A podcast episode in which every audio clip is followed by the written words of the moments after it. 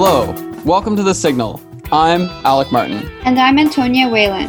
We're students in the audio workshop at the University of King's College School of Journalism. Today on the show, concerns about people not wearing masks on buses. It'd be nice if there was a little more enforcement to the rule. But what if there are no rules? And a tunnel of light for people who experience mental illness. We want people to understand that there is light there, there is hope, and there's a reason to keep going. We'll hear about the tunnel of hope. Plus, later, how about sub-zero camping? There's a special and unique beauty to the wintertime, especially you get into like the deep forest, all the snow and everything like that. It's very quiet, very serene. Serene and chilly. All that and more on today's show.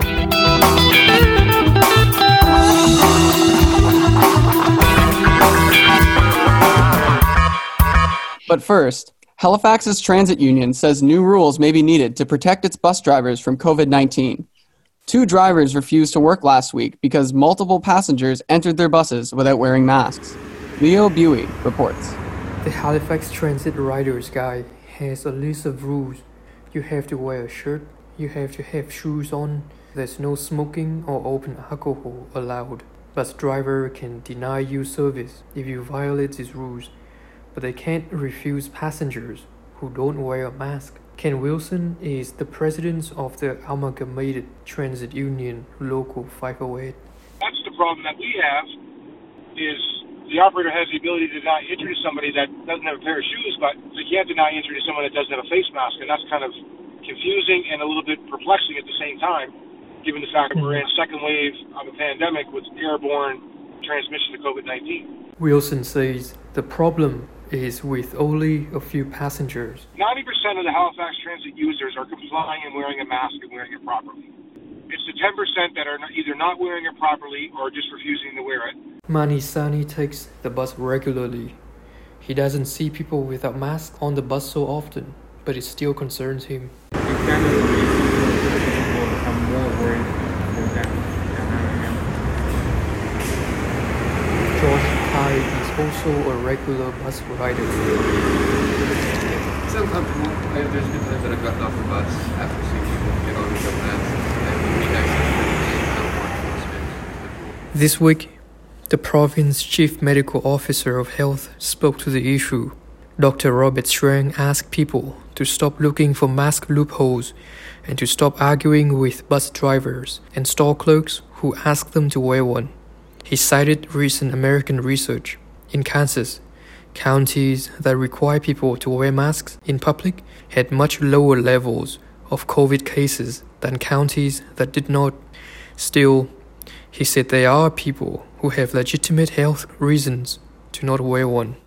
What we don't want is to set up environments where people are denied access to public spaces like stores or public services, like a bus, because they can't wear a mask. Don't judge people who can't wear a mask. We don't know what their story is, but at the same time, don't make excuses for not wearing a mask just because you feel you don't want to. Wilson says bus drivers have to take people's reasons for not wearing masks at face value, but the union's Occupational Health and Safety Committee is recommending a fifty percent decrease in the number of people who can ride the bus at any one time, and they want to have passengers board and exit buses from the side door.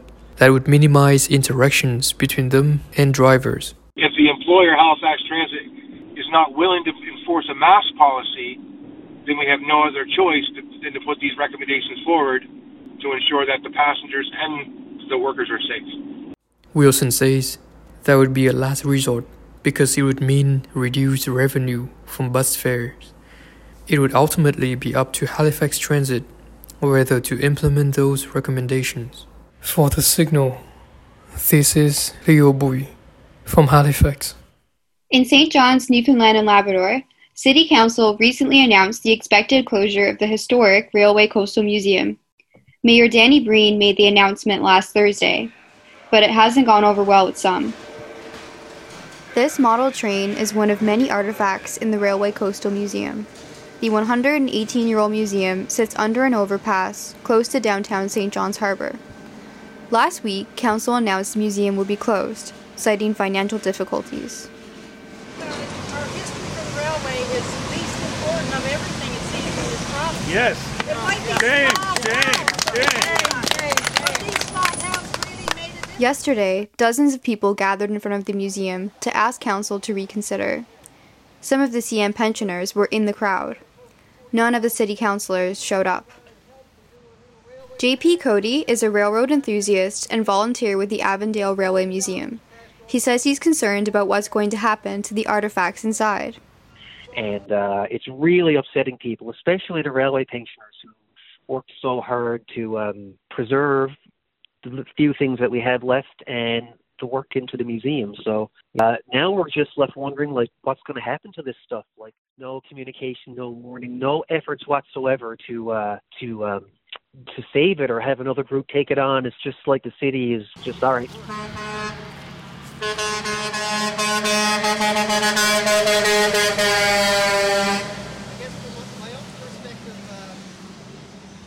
Catherine Foley is a folklorist who organized this protest. This kind of closure is a result of that lack between community and university engagement. The artifacts, again, are really important, but I can't imagine that there's a system in place that can take them efficiently, deal with them, make them accessible for research or for history. It's in the middle of what was Saint John's manufacturing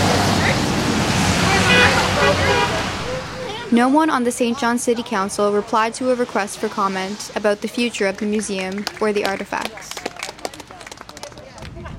Well, he's not from Newfoundland and Labrador, but Hank Snow sure loved a good train song. Here's the Nova Scotia King of Country with The Last Ride.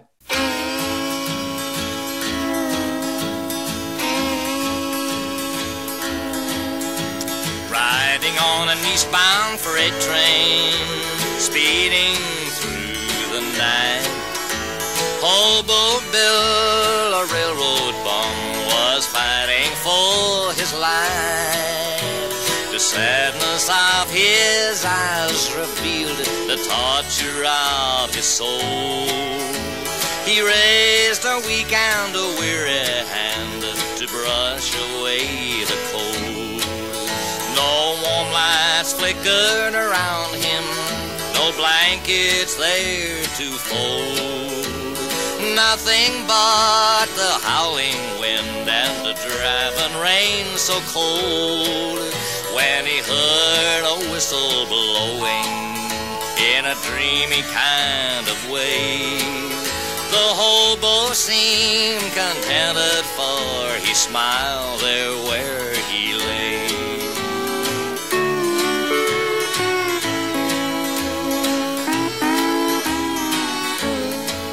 Outside the rain was falling on that lonesome boxcar door, but the little farmer, Hobo Bill, lay still upon the floor as the train sped through the darkness and the raging storm outside.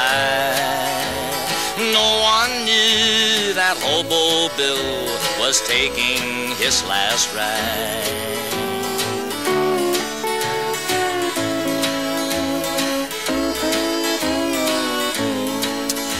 It was early in the morning when they raised the hobo's head. The smile still lingered on his face, but Hobo Bill was dead. There was no mother's longing to soothe his weary soul, for he was just a railroad bum who died out in the cold.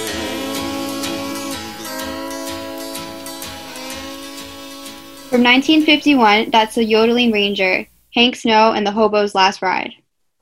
Public health officials are warning that the coming winter will be challenging for our mental health as we continue to cope with restrictions around covid nineteen. But stigma around mental illness still prevents many people from talking about it and to suffer in silence. Here in Halifax, there's a new installation on the waterfront hoping to change that.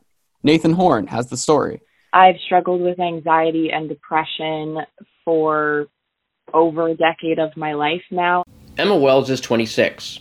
She remembers avoiding or having to leave social situations because of her symptoms. My experience with my mental illness was an alienating experience. I felt kind of on the outside of the rest of the world for most of my life due to my mental illness. She may have felt alone, but she's not. Mental Health Research Canada found in a recent survey that twenty percent of the Canadian population reported suffering from anxiety. thirteen percent reported feeling depressed. Now Wells is hoping to help other people with mental illness feel less alone by telling her story. She's one of almost a dozen people who lent their voice to the Tunnel of Hope. It's a one hundred fifty foot long light installation on a jetty at the Halifax waterfront boardwalk. As people walk under the canopy of lights, they can listen to speakers broadcasting stories of struggle with overcoming mental illness. It's a project put together by the Mental Health Foundation of Nova Scotia. It's sponsored by Nova Scotia Power and Amera. Jill Chappell speaks for the Mental Health Foundation. We want people to understand that while there may be times that they find themselves in darkness when they're living with mental illness and addiction, that there is light there, there is hope, and there's a reason to keep going. It's a message that Nova Scotia Power was happy to get behind. Catherine O'Neill is the company's community engagement manager. It's a bit of a play on words, but we like to say internally that we like to help make days brighter for our customers and the communities that we serve, both literally, you know, and with our, our hearts and actions. For Wells, all help is welcome. But still have the dark I am so there for anything that puts light on the issue. I really am, because it's just, like I said, that feeling of alienation came from like not knowing how to talk about mental health. In recent years, corporate awareness campaigns around mental health, such as Bell Let's Talk Day, have encouraged people to break the stigma around mental health issues. Together, they've raised a lot of money for that cause. In this case, organizers hope people will be inspired by the tunnel to donate to the Mental Health Foundation of Nova Scotia. For The Signal, I'm Nathan Horn.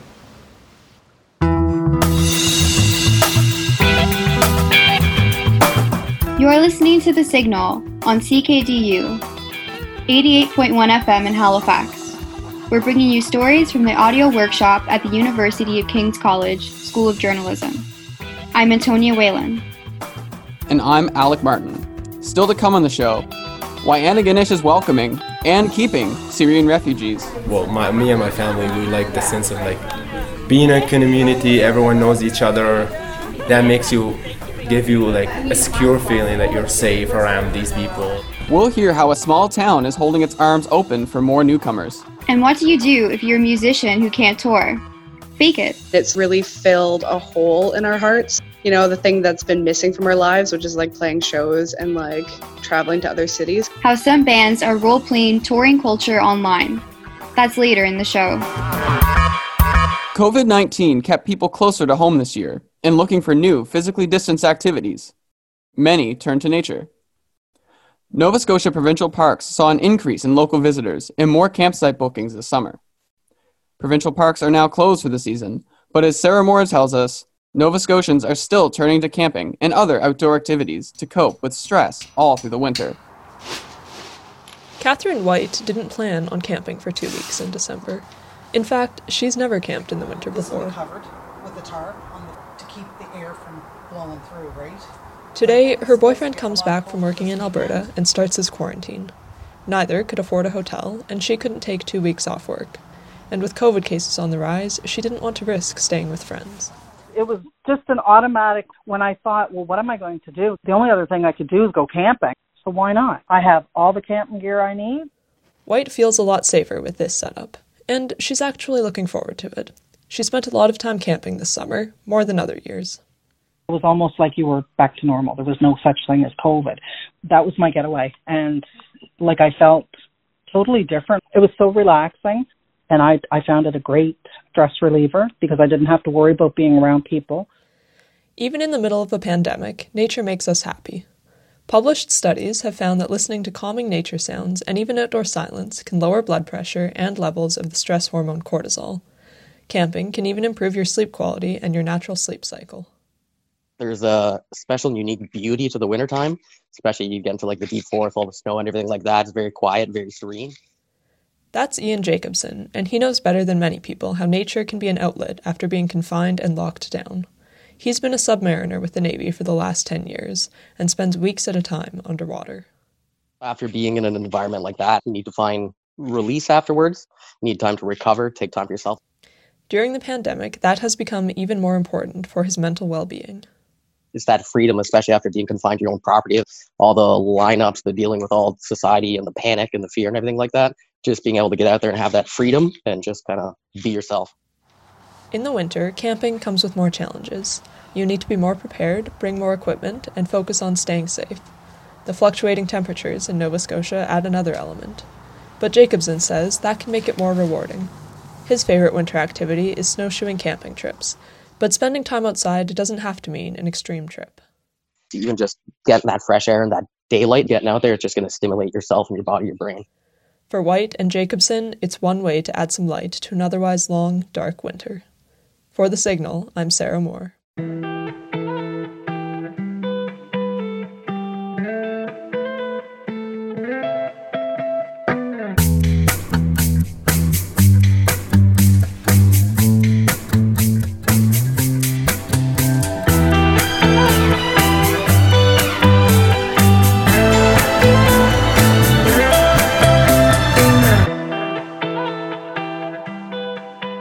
Today, two new families of Syrian refugees are finishing quarantine in their new home, in Antigonish. The rural town of just over four thousand people is now home to seventeen Syrian refugee families, with eight more expected. And as a welcome to the new citizens in waiting, the community organized a parade. Rose Murphy was there. More than twenty-two cars slowly drive past the homes where the Gentawi and Al-Talab families have been quarantining since their arrival in Canada two weeks ago. Some have welcome signs, Canadian flags, and balloons. The newly arrived Syrians wave from their doorsteps. They're joining their relatives, the Al-Zuris, who came to Antigonish almost five years ago. Majd Al-Zuri says it was a big transition for them, moving from a big city to a small town. Um, I don't want to say I was disappointed, but I was, I was shocked. I was like, oh, I'm not going to last here. It's going to be a year or two and I'll get good at English and move, to be honest. I didn't expect that I would like it and stick around. But Al-Zuri says they felt supported at every turn and were able to really connect with the community. Being a community, everyone knows each other. That makes you, give you like a secure feeling that you're safe around these people, like... It just made made us feel that we're home. His family and the newcomers are sponsored by SAFE, Syria Antigonish Families Embrace. The group raised the money and will support the newcomers for their first year. Volunteer Peter Wade says it's become a deeper relationship than he expected. We were told to expect that they wouldn't necessarily stay, that it was our job to get them in a safe place. And they might want to move on to Toronto or Montreal or Vancouver. Wade says having the university and the hospital in town helps. It means the small community is unusually diverse. There were already a few Arabic speakers here when the first Syrians arrived in twenty sixteen. A lot of communities wouldn't have that resource, and probably quite surprised them that there were Arabic speakers in Little Antigonish, Nova Scotia. Andrew Murray is the town's deputy mayor. He thinks the presence of the Cody International Institute for Cooperative Development also has something to do with the small town's willingness to welcome newcomers. For the last fifty years, we've had Cody with people from all over the world, so we're very accustomed and very welcoming of these uh, citizens, uh, citizens from other countries coming to further their education here in Antigonish. He also says newcomers benefit the town. When most small towns have steadily been losing people to the cities, refugees and other immigrants are bringing new life and energy to Antigonish. What these new citizens coming to our community, what they contribute is incredible. Opening a factory and employing people, I think it's a huge plus. Murray is referring to the Hadhads. The award-winning Syrian family started their business, Piece by Chocolate, when they arrived in twenty sixteen. As for the latest Syrian families, Majd Al-Zuri can't wait to show them around their new community. They are really excited. They want to see the town. And the town can't wait to meet them. For The Signal, I'm Rose Murphy in Antigonish.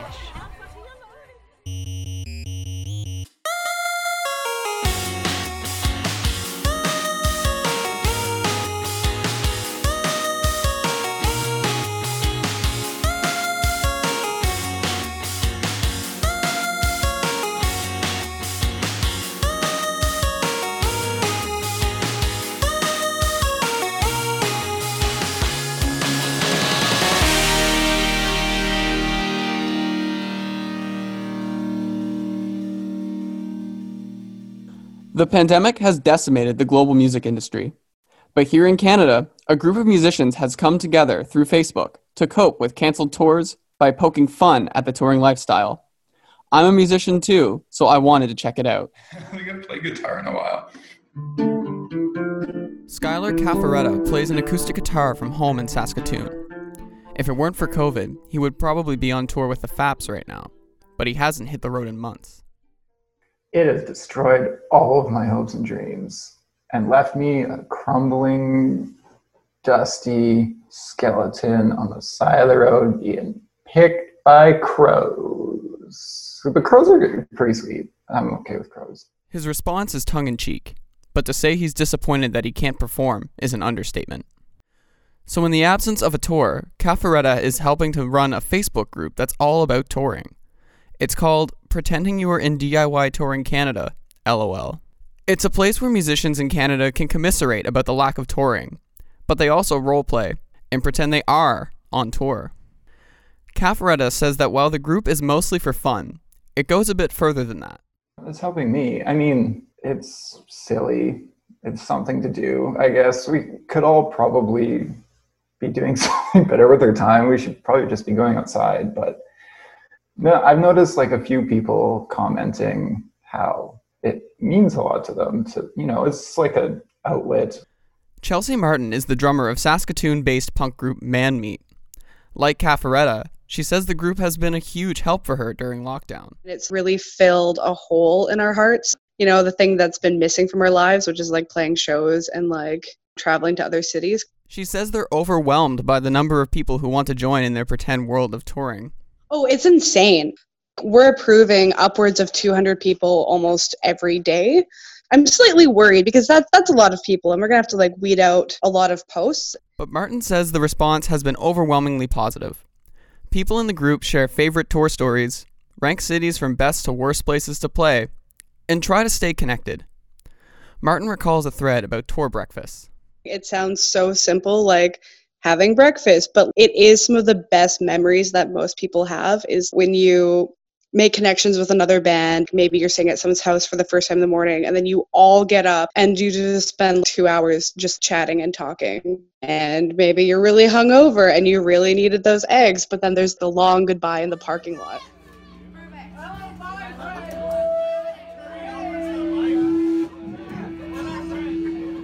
Musicians in Canada are eagerly awaiting a vaccine so they can get back in their vans and explore the country. For now, though, the Facebook group is a way to keep touring culture alive and stay connected with friends met between sets.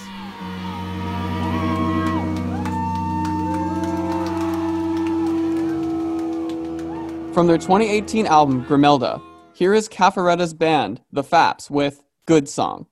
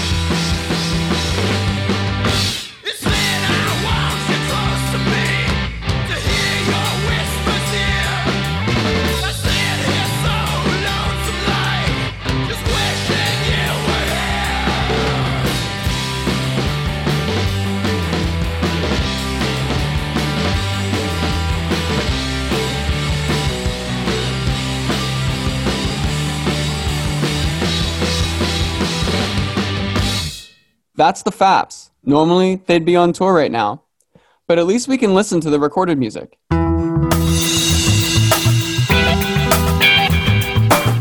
That's our show for today. If there's anything you want to hear again, we'll be posting a link on our social media feeds. Our handle is Signal H F X on Twitter and Instagram. A shout out to our technician, Mark Pino, and our audio professor is Pauline Dakin. I'm Alec Martin. And I'm Antonia Whelan. We'll be back next week for our last show of the year.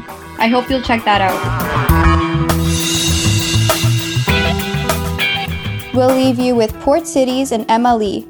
I still see you at parties. Have a great weekend. Oh, but you ain't in my head. We ain't making plans. We ain't trying to start again. But I still see you at parties. 'Cause we got all the same friends. Yeah, I still see you at parties, girl. We ain't tryna be friends. No, no. Been tryna forget about the way that your body felt. Can't picture you and no one else. Oh, I ain't getting over you. Lord knows I've been trying to. Don't know what I'm supposed to do. Oh, 'cause you only cross my mind, my mind. Days that end in Y. Think I'm going out tonight. I still see you at parties, 'cause we got all the same friends. I still see you at parties, but we ain't tryna be friends.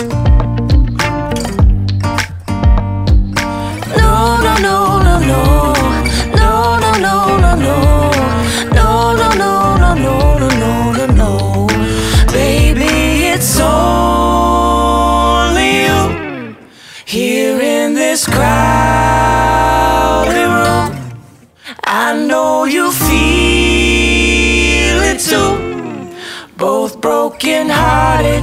That's why it's hard when I still see you at parties, 'cause we got all the same friends. I still see you at parties, but we ain't tryna be friends. No, we ain't tryna be friends. I still see you at parties, 'cause we got all the same friends. I still see you at parties, but we ain't tryna be friends.